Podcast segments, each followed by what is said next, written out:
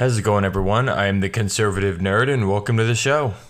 I'm going to start out talking about a few updates with regard to the Russian invasion of Ukraine. The first thing is that Putin has allegedly put his nuclear forces on high alert. While the White House is playing this off as a just an attempt to keep NATO and other countries from interfering. I mean, do I think Putin is crazy enough to push that big red button just yet? Mm, I don't think I don't think he's that crazy. He he likes his power too much to know that that would pretty much be the end of the world as we know it.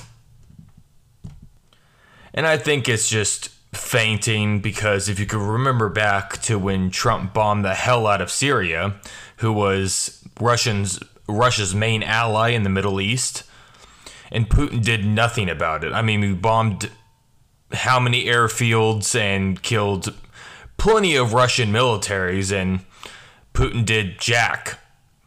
He knows deep down that he can't go toe to toe with America in a real fight. And this isn't the Cold War anymore.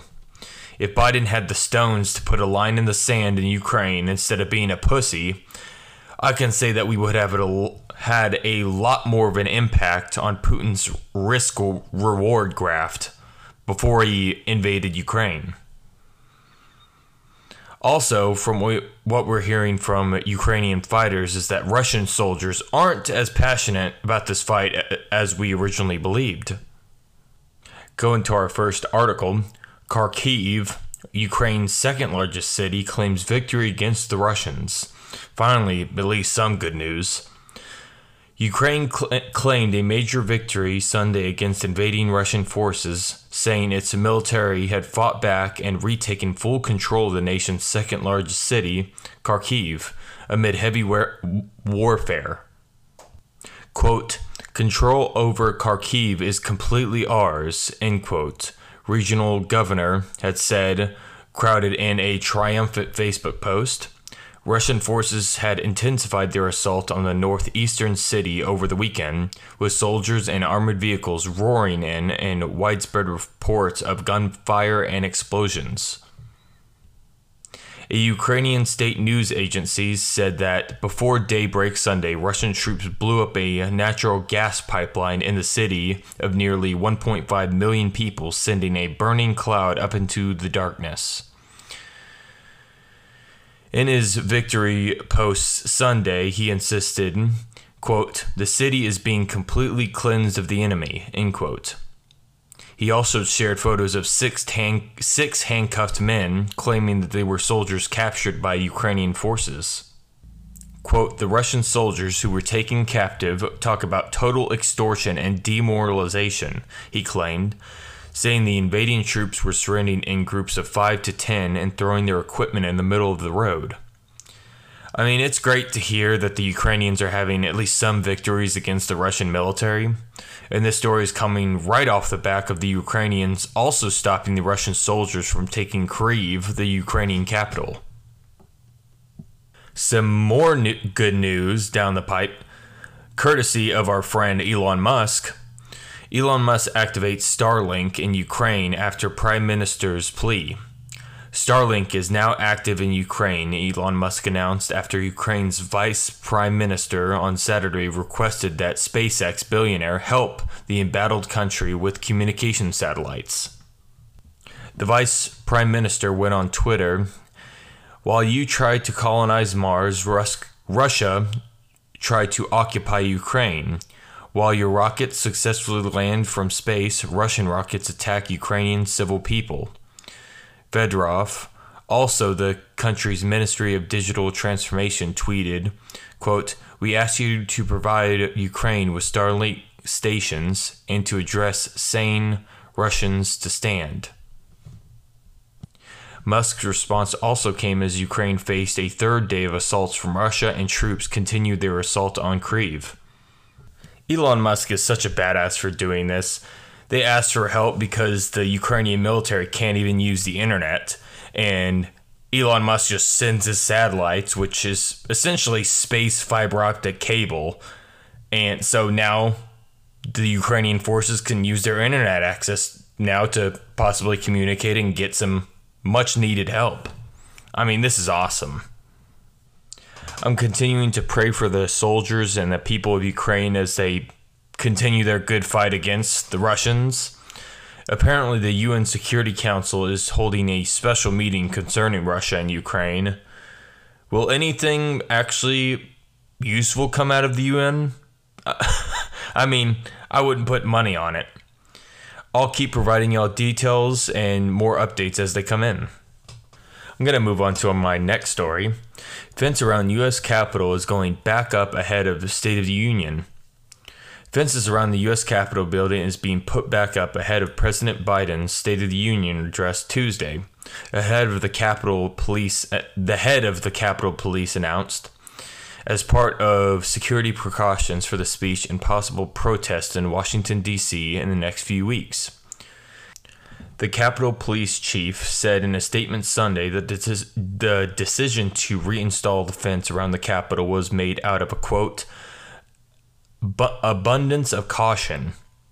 The agency, he said, had been working with federal, state, and local law enforcement partners on a security plan to prevent any disruption to the important work of Congress in light of Tuesday's State of the Union address and the possible arrival of convoys of trucks protesting COVID 19 vaccine mandates.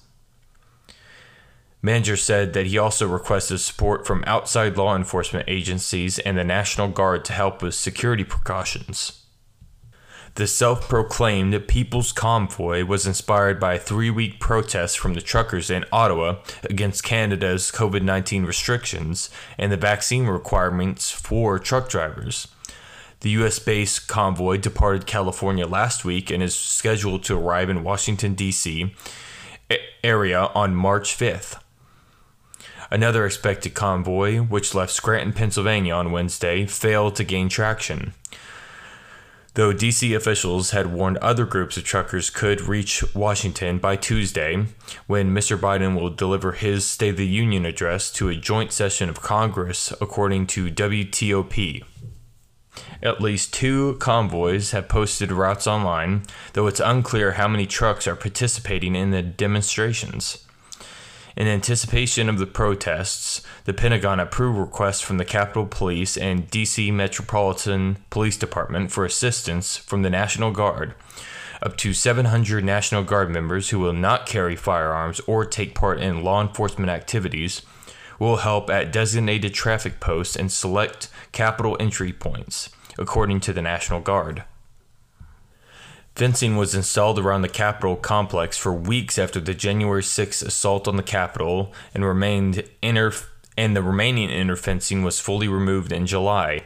Temporary fencing went back up in September ahead of the rally supporting the people who were arrested for their roles in the January 6th attack. I mean, personally, I can't seem to understand why people would be so upset with Biden administration. You know, everyone loved when Biden shut down our oil pipeline and ended thousands of jobs for hardworking Americans. Also, everyone hated being energy independent under Trump, and we thought we didn't want to pay a dollar sixty a gallon for gas. I mean, who who would want that? And you know what Americans also loved? When we mistakenly and horrendously pulled out of Afghanistan, leaving thousands of Americans stranded in, in now enemy controlled nation? How about the 13 military service members who needlessly died? And we still never caught the piece of shit who did it either. The military and the Pentagon said that they drone strike that killed the planner of the Kabul airport bombing. And then we learned to find out that this was just some random dude putting like cans of water onto the back of his truck. Also killed him and, you know, seven kids. So great streak so far, Biden. So, we Americans are more than pleased with this administration's performance. it's like we literally have a bunch of dead people running our government right now. And with how bad Biden is looking physically, at this point, I'm expecting him to babble for like 30 minutes about corn pops and kids touching his leg hair, and then say something about that despite the horrible failures of this administration's that most of which I've stated above and also having a completely open border shipping illegal immigrants to God knows where in the country, and inflation being the real life representation of the house and up. And that we are actually doing better than ever. I honestly might have to turn the State of the Union address into like a drinking game to actually get through it. And you know what? That might actually be fun. Go live on TikTok or Instagram and watch it with y'all. I'll put a poll up on our social media, and if that's something y'all would like to see, let me know. Going to our last story of the day. This Texas mom says she's moving her family to California to, per- to protect her transgender daughter. This comes from CNN, of course. A Texas mom is doing whatever it takes to keep her transgender child safe, even if that requires picking up their lives and leaving family and friends behind and moving hundreds of miles west. In a legal opinion released publicly on Tuesday, Texas Attorney General Ken Paxton declared that gender affirming surgical procedures in children and prescribing drugs that affect puberty are to be considered child abuse, a claim many viewed as an attack on transgender children. Violet, who is a Dallas resident with her six year old transgender daughter, that statement boils my blood the daughter's name is Isa. Isa, I'm, I'm just going to call her Isa, said that this news reaffirmed her decision to move her family to California to keep Isa safe and healthy. CNN is withholding both Violet and Isa's last name to protect, to protect their privacy. Quote, There's pretty much nothing that could keep us here, Violet said. The general feeling in Texas is just constant fear I'm always worried that she's going to accidentally say something about her penis in in public because that had happened.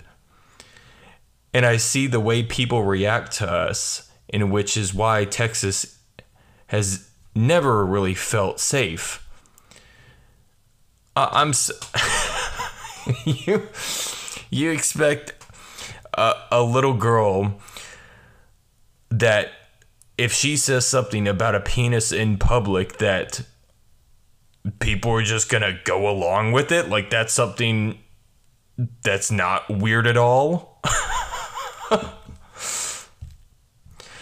it's just time for us to get out, and I want to be somewhere else that there are actually laws on the books that protect her instead of trying to erase her. End quote.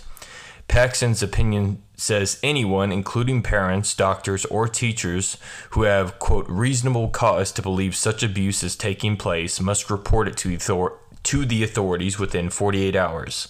Failure, failure to report it is a criminal offense, the opinion states, citing Texas's family code.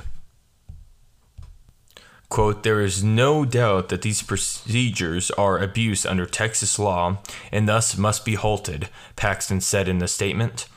The Texas Department of Family and Protective Services has a responsibility to act accordingly. I'll do everything I can to, pre- to protect against those who take advantage of and harm young Texans. In response to the opinion, Governor Greg Abbott directed DFPS Commissioner Jamie Masters to quote, conduct a prompt and thorough investigation of any reported instances of these abusive procedures in the state of Texas, end quote. The American Academy of Pediatrics explained that hormone therapy and surgery are not the only methods of gender affirming care available to children. These treatments are used to treat gender dysphoria or the medical condition in which a person's gender identity is different from the sex they were assigned at birth. So, gender dysphoria. Right now, it's unclear just how much legal standing the order or opinion will have. Five Texas DAs issued a joint statement on Thursday calling the directives from the governor and attorney general cruel, life threatening, and un American. Okay, I'm, I'm done reading this crap. You know who's really at fault here? It's the people like this author and the horrible parents who would treat their kids like some Frankenstein creature they can mold into whatever they wish. You know, 90% of children who claim that they're dealing with signs of gender dysphoria grow out of it by the time they hit puberty. You know what that percentage drops to if that poor kid is put on puberty blockers and hormone treatment? It drops to zero. You've effectively sealed the fate of your children to forever grapple with their sexuality until they eventually try to kill themselves later in life. As of now, the suicide rate in the trans community is just over 40%. The Texas AG is absolutely correct when he says this is child abuse, and any parent who would do this to their child should have their children taken from them. And there's absolutely many problems with our foster care system, but I'd much prefer these children grow up, grow up and not have their bodies messed with on behalf of their evil, morally bankrupt parents. You know what I'd tell my kid if he came up to me and told me that he wants to be a girl? I'd say, No, you don't, because you don't even know the difference. And to think that there are actual adults who would be delusional enough to say, You know what? I believe you, you five year old human. I'm going to take you to a doctor and so I can make you your dream come true. it, it blows me away. These are the real villains who would sacrifice their children on the altar of wokeness and clout. I mean, they do it just for the attention, they don't care about their kids. I hope every state in America follows along and actually outlaws this because a nation that refuses to protect our own children doesn't deserve to continue to exist.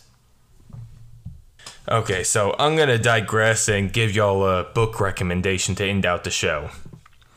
This series I'm going to recommend is called The Shadow Dance Cycle by David Dalglish.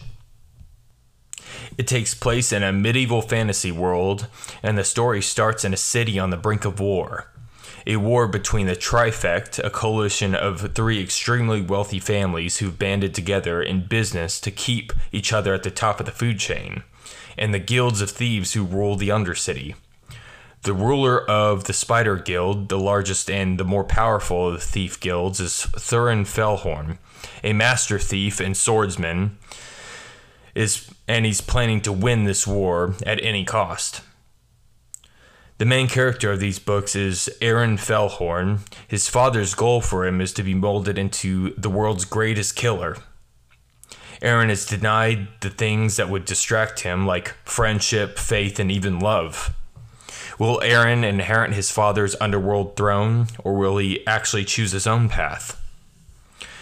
This is one of my favorite book series by far, I mean, it has plenty of action, sword fights, magic, a little bit of romance, and plenty of well written, likable characters who you'll grow to love.